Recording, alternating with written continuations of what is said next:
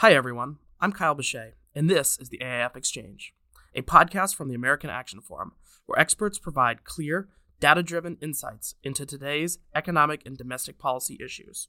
Welcome, and thank you for tuning in. On this episode of the AIF Exchange, we're going to continue our conversation on the impact and response of the COVID-19 pandemic with Douglas Holtz-Eakin. Doug, thanks for joining us today. Thanks for having me back, Kyle. So we'll get right into things today. I want to start by discussing how the reopening of the economy is going. This week, we've seen a lot of reports about the surges in COVID-19 cases in several states. And this is happening as many of these states are reopening. From an economics perspective, how much should we worry about this? First of all, it's not really reopening. I'd always emphasize that we never fully closed, but we made collectively a calculation that the lockdowns of the large swaths of the economy that we did were worth it in terms of the reduced infection and spread of the virus. And so the benefit cost analysis has always been the same. Another day of lockdown gives you diminished virus infections and diminished transmission, but it carries with it the cost of lost economic activity and lost income and all sorts of diminished standards of living. So that's the balance. And I think it's fair to say that, you know, on a large scale, people have decided that we overdid the costs and as a result, we're willing to incur more in the way of spread of the virus and infections. I mean, that's literally nothing's free, as the famous economics saying goes, and that's the trade-off that we're faced with. How big that trade-off is remains murky, at least to me. I'm not an expert on these things. There's a recent research paper that noted that when the Supreme Court judge in Wisconsin tossed the lockdown that had been imposed, ruled it illegal, and overnight opened it up, there doesn't seem to be associated with a large jump in cases. And so how much of what we've seen is due to relaxation of lockdown versus other reasons for transmission, I just don't know. But I think most people think of it in terms of, you know, economy versus the public health. Where are we? Mm-hmm. Okay. So states like Texas are seeing sort of like a surge. Yeah. How do you think that surge will impact the ability and willingness of other states to move forward with reopening? I don't know. I think we're pretty sure that not everybody in the United States has the same tolerance for risk. There are some people who, due to their health or due to their basic nature, are exceedingly risk averse and want no parts of engaging in life as it was a year ago. And there are others who are like, fine, I'm good. I look to be relatively safe from the virus, and I'm tired of being in this apartment, and off we go. And there's a whole spectrum in between. And so I expect for the remainder of 2020, as we learn to live with this virus, that we're going to see big differences across states and across people and across all sorts of dimensions in the willingness to engage. You know, it's not going to be like everyone comes back to work. It's going to be, okay, it's easy to get these folks back. What about these others? What do we need to do to make them feel secure in what they do? And I don't actually think this is going to be easy, either for the people or for the government officials or for any employers. I mean, this is going to be a tough thing to negotiate. Yeah. I mean, from a policymaker's perspective, to what extent do you think that the surge in cases that we were seeing in different states may shift their focus from reopening the economy back to the public health concerns? If you think about it from the purely public health perspective, the main reason for quarantines, lockdowns, and extreme social distancing was to ensure that health systems and hospitals did not get overwhelmed. And so I think the key will be to not count cases. Cases turn out to be a slippery concept, especially when you haven't been testing, and so when you start testing, you find more cases. But hospitalizations, you see hospitalizations going up, that's going to be a concern.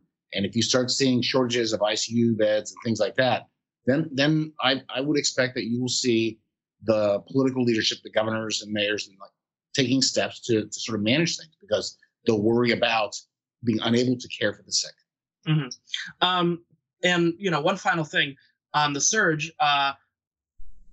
to what extent do you think the surge in COVID-19 cases will impact consumers' willingness to reengage with businesses, you know, go out to Walmart or something like that, any one of those businesses, and workers' willingness to return to work.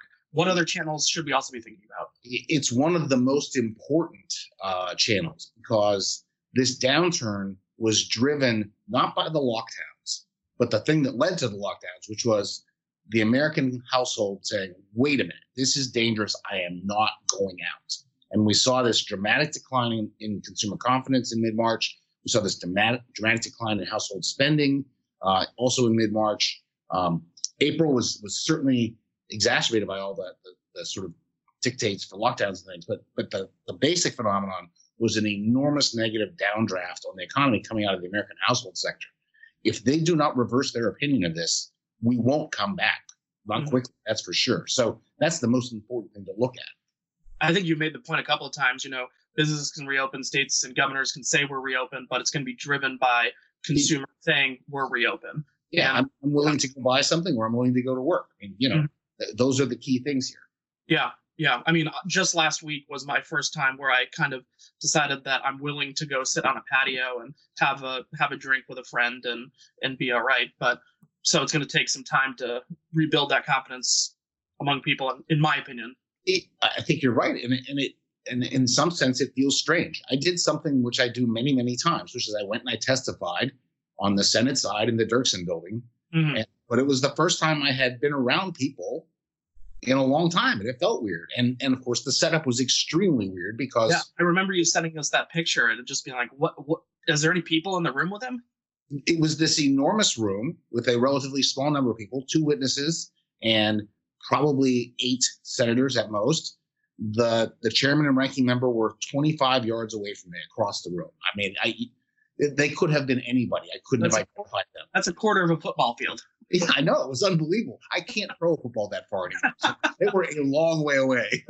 Answer my follow-up question on that one then. So maybe not trying out for the Steelers this year. So how should policymakers focus on building confidence in the economy? Well, I think you have to essentially always ask the customer what they want. So, you know, what would it take to make you feel comfortable coming back to work? Is it testing, contact tracing? Is it masks, gloves? Is it more distancing in the workplace? So workstations that are farther apart, lots of hand sanitizers. You know, what do you need in order to feel comfortable coming back? And I think that's going to be a crucial part of this conversation. And every employer is going to have it with their employees. I mean, we've had some of this already at AAF. And you know, we aren't even in the clear, you know, from the mayor's point of view, to allow people back in. But it's important to find out what it would take. Mm-hmm. Okay. I do want to mention last week's surprise May jobs report. Many observers, including yourself included, noted that the significantly improved jobs numbers would weaken the political urgency to get a phase 4 legislative package done. What are your thoughts today? So first, on the report, I think that the real reason many people got it wrong, and I would be on the list of people who got it wrong, was 2 things. Number one, we put too much emphasis on these new claims for unemployment insurance that come in weekly. It's the only data we really have, so we sort of focus on that. But I don't think they mean what they used to, because we've changed the UI so much in the pandemic. We allow part-time people to qualify for it, self-employed people, independent contractors. It's a different group of people applying. It isn't just people laid off by their employers coming to ask for UI. And so we saw these big UI numbers and we thought, okay, there must be continued layoffs going on, but there weren't. On net, there was hiring. And so I think that was the real source of the big miss, at least the way I think about it. I don't think that good news, and it was good news, no one should be confused about that. I don't think that good news should change your view of what the economy will look like in August, September, October. That's news we expected in June. We got it in May. Great. I'm all for that. But we still have a lot of work to do. And then the thing that we couldn't gauge was the impact of the PPP. And the Paycheck Protection Program got $500 billion out the door to over 4 million small businesses. And to qualify for forgiveness, you had to get employees back who you may have laid off. And there's a lot of reason to suspect that's part of what went on. Mm-hmm. So you would suggest that was a success then? I thought it was a success anyway. This seems to be further evidence in that direction. you know, the program will continue, and I hope if they run out of money, they fund it again. There's a lot to be said for it. I think whether you like it or not is different from the political reality that it does seem to have slowed down negotiations and progress on whatever the next legislative vehicle will be. You know, there was talk of getting this done by June 30th because states had fiscal years that began on July 1st, for example. Mm-hmm. And we heard the White House just say, well, the next round of negotiations will start after July 4th. So, you know, clearly the urgency has gone down noticeably. Mm-hmm. Has the expiration of unemployment benefits and things like that kept things moving with a sense of urgency, or is that what's going on there? A good way to figure out when Congress will do something is what deadline matters. The deadline on the federal unemployment insurance bonus, the $600 we talked about before, is July 31st. So they're not going to get it done by June 30th, but they're probably going to get it done by the end of July. Gotcha. Something. Okay. All right. Finally, I want to turn to the impact on the energy markets. We discussed a few weeks ago that there was a drop in demand for oil and gas during the pandemic, but the Wall Street Journal reported this week that oil companies are turning the spigot back on, quote unquote. What's going on here? Is this a signal for that demand is rising again? Yeah, I think it's pretty simple. When you think oil, you should always think globally. It's a globally traded commodity. And it's not just some states in the United States that are opening more and generating greater demand for petroleum products. It's across the globe. Right? We've seen Europe, the United Kingdom, China, lots of places where there's going to be increased demand for oil. And so we've seen a global increase in demand and prices went up. That relieves a lot of financial pressure on U.S. producers. And as a result, I think they're in much better shape than we thought they would be a month ago. And we haven't heard talk of a wave of bankruptcies. I'm not saying everyone's out of the woods yet, but things are doing better. Mm-hmm. So do you think this will have a significant impact on the U.S. economy specifically? Oil has turned into a interesting story in the U.S. It used to be that higher oil prices were just bad news for America, that it meant higher gas prices, a tax on our consumers. But it's really different when you own the gas station. And since we have so much oil and have become the leading exporter of petroleum products on the globe, higher oil prices help us on balance. Okay. And then does this have or does this tell you anything about the U.S. recovery?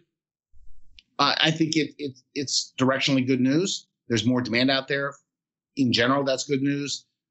This is an important part of our productive capacity. That's good news. So, you know, there are a whole bunch of things where I think, well, just throw me in that briar branch. So, you know, higher interest rates. I pray for the day we have higher interest rates, right? That will mean we're out of the woods. Mm-hmm. To a great extent. So this is one of the things I'd be looking for. Higher oil prices are good news. Okay. Any final thoughts on anything going on with the pandemic? Well, I think we're at an interesting point. I've written several times, and we've talked about this, that we have to change from a strategy of hiding from the virus and sort of putting everyone in suspended animation with a lot of cash to policy strategies and other things that will allow us to live and work in the presence of the virus, because it's not going away overnight. And ultimately, we may eradicate it, get a vaccine, but that's not, in my view, a 2020 thing. As we're coming to terms with that, I think you're seeing some discomfort in some eagerness in others. And we're going to go through this period where we're a little all over the map in terms of what we're up to and how we feel about it. And I would just sort of anticipate that over the summer. Okay. Well, Doug, thank you for joining us today. And I look forward to talking to you again next week. Great. Thank you. I hope you enjoyed this conversation. Tune back in for our next episode, where our experts will provide clear, data-driven insights into today's economic and domestic issues. I'd also encourage you to check out any of the links in our show notes and also follow us on social media to learn more about AAF. Don't forget to subscribe on iTunes, Spotify, or Google Play.